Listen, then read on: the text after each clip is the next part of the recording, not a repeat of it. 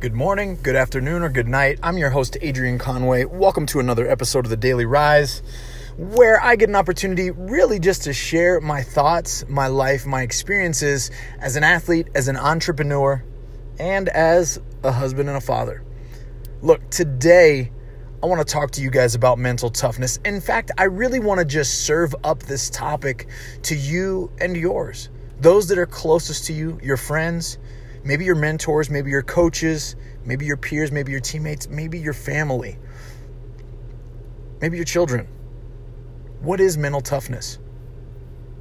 I think so much of this topic of conversation is miscued. It is misunderstood. It is misused. It seems as though we want mental toughness to be something static, a place we can go. Envision like a circle that we are just buying entry to, right? Like, hey, let us in. We want to be mentally tough. Hey, I want to be a part of that group. That group right there is mentally tough. I hate to break it to you guys, but mental toughness is constantly evading us, even those that receive the title of being mentally tough. Because I'm not really sure that it's actually a thing. Mental, mentality, and toughness. To be tough.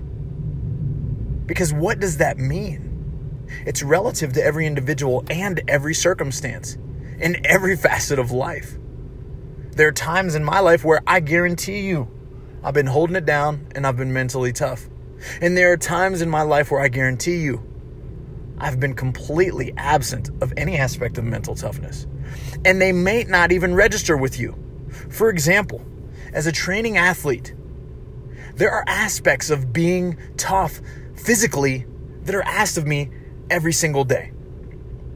No matter what sport you pursue, right? Physically, there's a discipline, there's something that's going to be asked of you every single day. Now, mentally, it changes and it's different just like the physical tests.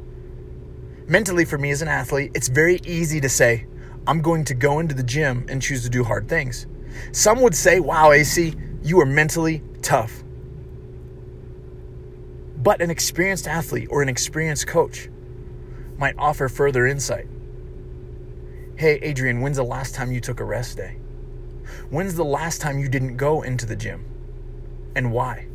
Do you know that physiologically that's what you need in order to be at your peak, in order to continue to climb the ladder, in order to get the best of the best out of yourself, in order to be a champion? Do you know that you need that? I would reply yes. And then they would say again, well, when is the last time that you rested and didn't go into the gym? When is the last time you took two to three days off consecutively, Adrian? I'm like, well, you know, I, I, it's a part of my sport that I gotta grind, I gotta work hard. I'm drawn to that. And, you know, even though it's not an easy choice, I'm gonna go in and do it every day. Again, the experienced leader or coach might say, Well, when is the last time that you made a hard decision and not going to the gym because of your personal insecurities? Because you see, as an athlete, we develop insecurities about our work ethic, about our quote unquote grind, about whatever it is we're trying to achieve performance wise in our passions of pursuit. We get lost. We get lost in the idea of what mental toughness is. I'm mentally and physically tough. I'm going to the gym every day, even if I'm sore, even if my arm feels beat up, even if my knees hurting me.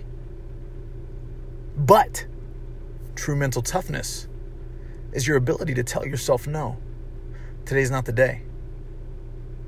But can you tolerate it? Can you tolerate not going into the gym and seeing everyone else's hard training session go down? Can you avoid not going into the gym for two to three days because of your mental, not physical? Because we know science teaches us that physiologically you will sustain and even potentially peak after two to three days of rest. But no, no. You see, you're addicted and you've been making the easy, less mentally tough decision to go into the gym every day for the last few months than it was to actually rest. Now, this example is not for everyone. I want you to understand that. But I wanted to use an example that most people in our world wouldn't understand by the raw nature of it without explanation. So yes, we think that mentally tough means doing the the tough things. But what I want you to remember about today's Rise and Pod, about this daily rise, is that mental toughness is about making the hard right decisions over the easier wrong decisions.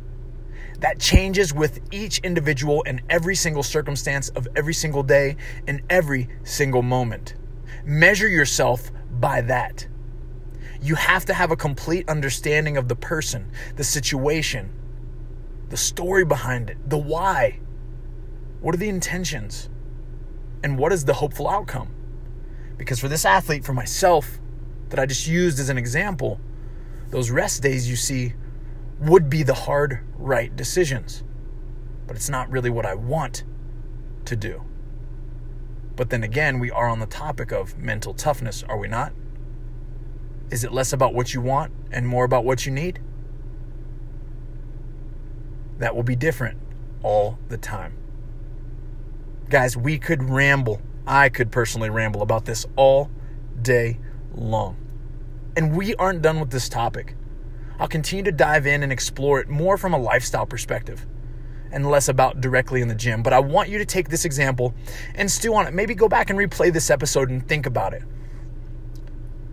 Because again, we have this romanticized view of what mental toughness is, and we see a Navy SEAL. We see someone leading teams to go take out the bad guys. We see Rambo. We see uh, Jean Claude Van Damme.